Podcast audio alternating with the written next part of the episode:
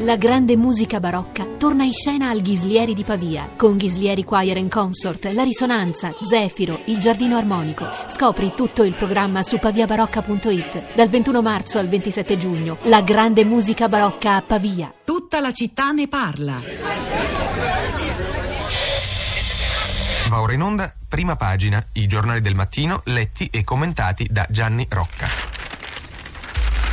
Eccomi qui, buona giornata a tutti. Eh, Ieri mattina io ho fatto il mio esordio in questa trasmissione e ho trovato poi qualche amico che cortesemente mi aveva ascoltato e che mi ha chiesto ma che cosa avevi agli inizi? Eri un po' in affanno.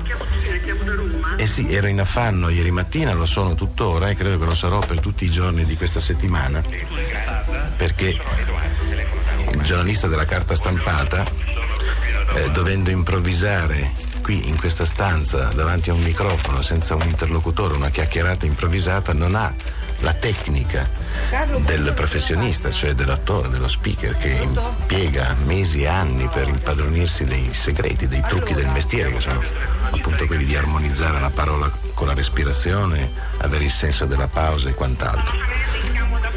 Questo lo dico perché se oggi come nei prossimi giorni voi sentirete eh, degli affanni, papere o il filo del discorso che improvvisamente si perde, e io potrò invocare le attenuanti generiche e quindi contare sulla vostra assoluzione. Nell'attesa della prima telefonata ascoltiamo uno stacco musicale. E questa era una breve anticipazione, un assaggio di quello che verrà. Inizierà stasera alle 19.50 circa eh, uno speciale Tre Soldi che ci accompagnerà tutta questa settimana dal titolo Pronto, prima pagina, firmato da Jonathan Zenti, un audio documentario in cinque puntate che dà eh, per la prima volta forse alla voce la possibilità di raccontarsi anche al di là del loro ruolo di ascoltatori ai tanti che hanno partecipato a prima pagina, non solo come giornalisti ma anche in primo luogo come cittadini che hanno 40 anni fa iniziato a, a, dialogare con i giornalisti per la prima volta unendo telefono, radio e giornali. Lo ripeto ancora, chi non era collegato dall'inizio, forse già da stamani non lo sa, questa è una settimana molto speciale per noi di Radio 3, sono, eh, è la settimana in cui prima pagina compirà 40 anni. In realtà ciò accadrà esattamente domani, eh, martedì 15 marzo, un compleanno che festeggeremo anche in una diretta speciale dalla sala di Via Asiago alle 21, condotta da Marino Sinibaldi, direttore di Radio 3, con tanti giornalisti che negli anni hanno condotto la trasmissione. Anche noi di tutta la città ne parla, che siamo, come dicevo, una sorta di piccola filiazione. Viviamo, eh, noi ne abbiamo sei di anni, vero Cristina? Appunto, andiamo più o meno in prima elementare.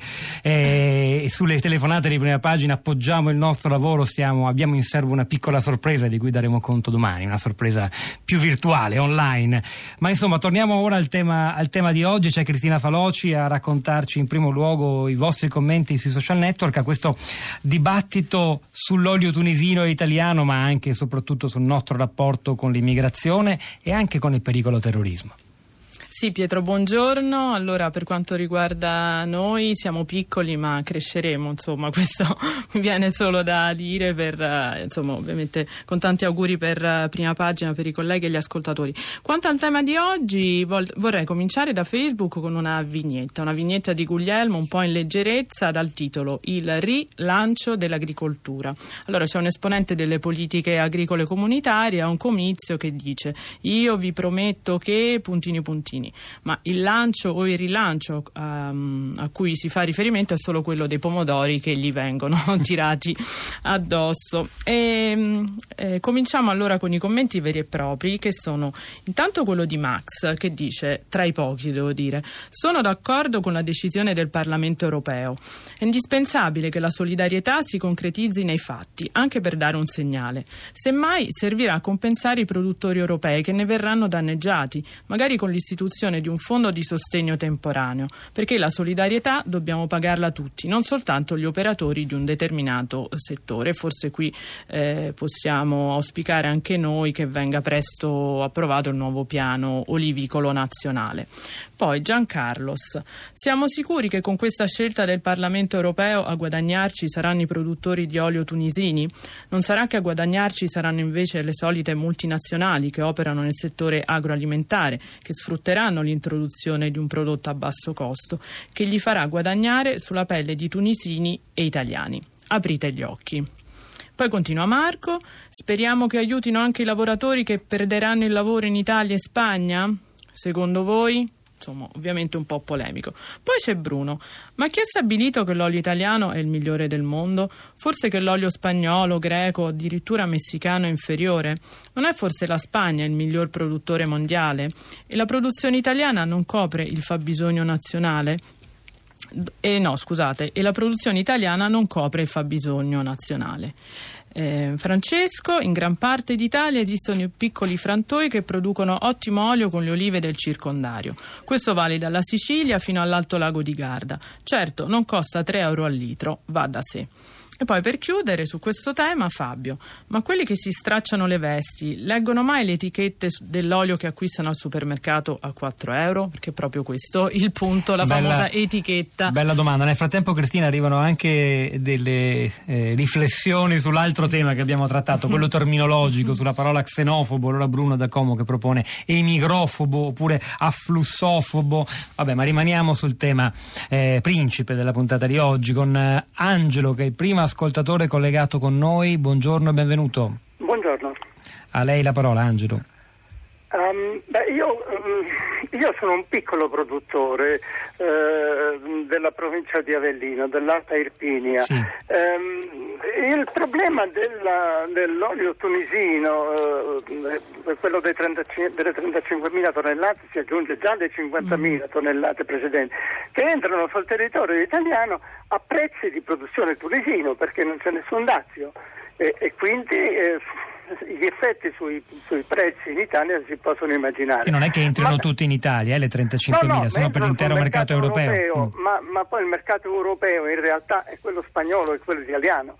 Il mercato spagnolo, che non è il, mi- il miglior olio, ma è il più, è il più forte produttore di olio, come, eh, mi riferisco a quello che è stato detto in precedenza. Eh, quindi sono questi due mercati quelli che poi eh, subiranno le conseguenze di quest'olio, non certo la Germania o la Svezia. Eh, il problema di noi piccoli produttori è che oggi noi produciamo in assoluta perdita, già produciamo indipendentemente dall'olio tunisino, in assoluta perdita, ma non solo piccoli, ma anche i medi e, e probabilmente anche quelli più grandi dei medi. La situazione dell'olivicoltura eh, pugliese, al di là della xylella, eh, gli, uliveti vengono abbandonati.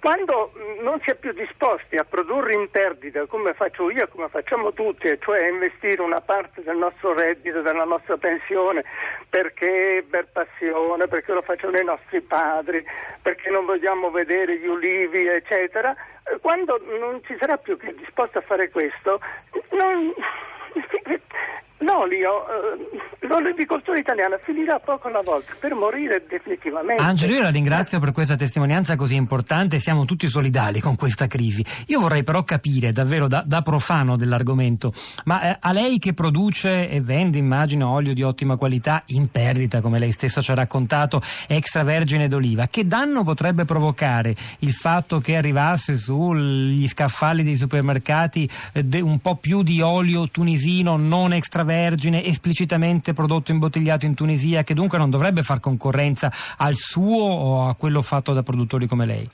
Ma eh, prima di tutto quello che arriva nel supermercato non ci sarà scritto sopra una, non ci sarà una grande T o una grande freccia che dice attenzione, occhio, questo è olio tunisino. Chi compra sul supermercato alla fine guarda euro, quanto euro e poi se uno gli dice ma scusi ma lei ha visto che cioè, dice, sì ma tanto se lo vendono vuol dire che deve essere buono però non ci sarà scritto extravergine ma, no, ma, non si guarda neanche più a quello, si guarda quanto costa e si, e si dice ma tanto se, se, si vende, se è lì è stato controllato. È materia se, complessa, Angelo. Io la, la, saluto perché abbiamo altri ascoltatori, però è stato molto prezioso il suo intervento. Claudia, buongiorno, benvenuto. In breve se può, Claudia. Buongiorno. A lei la parola mi scusi la voce, sono un po' influenzata. Ma io ehm, quello che io vorrei dire è che credo che il problema fondamentale sia che eh, non c'è sufficiente controllo e, e neanche valorizzazione de, da parte diciamo, dell'Italia, dello Stato italiano, del prodotto made in Italy.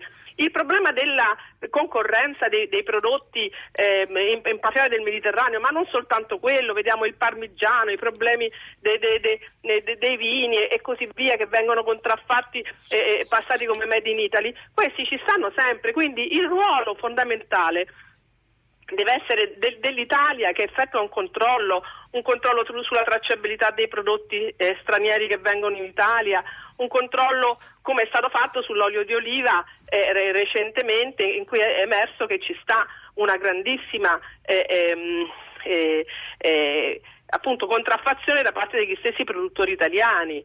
Io, io ho, ho, prodotto, adesso io non sono più un, agricol- un agricoltore, però negli anni Ottanta io ho prodotto nocciole eh, vicino a Soriano nel Cimino, insomma, nella zona dei Monti Cimini e, ehm, e c'è la concorrenza delle nocciole turche. Però allora, a, a, a, monte della concorrenza che costavano molto di meno, eh, però il discorso è quello della valorizzazione del, del, del prodotto italiano de, de, in quel caso della nocciola gentile romana, ma anche quella delle langhe piemontese o, o, È molto via. chiaro il suo... Certo, poi Angelo dice ormai la gente guarda solo al portafoglio, neppure guarda se un olio è extravergine oppure no, quindi figuriamoci se è tunisino o italiano e quindi il problema sarebbe questo. Insomma, io vi ringrazio, avete reso, credo, ancora più chiaro il discorso che abbiamo provato ad affrontare stamattina. Cristina, torno a te. Al volo su Twitter, Gianluca, voglio le garanzie che l'olio tunisino rispetti tutte le norme di produzione e sicurezza che devono sostenere i produttori italiani. Poi, Aitao, Interessante come spunto. Olio tunisino dovrebbe diventare opportunità per l'Italia. Si ottenga il Made in Italy, il centro del problema è quello. E aggiunge, perché sono gli perché sono gli USA ad investire nell'olio in Maghreb invece che noi? Questa è la vera domanda. E un consiglio di lettura che può dare un chiarimento su questo, sulla rivista online Strade verso luoghi non comuni c'è un articolo di Piercamillo Falasca.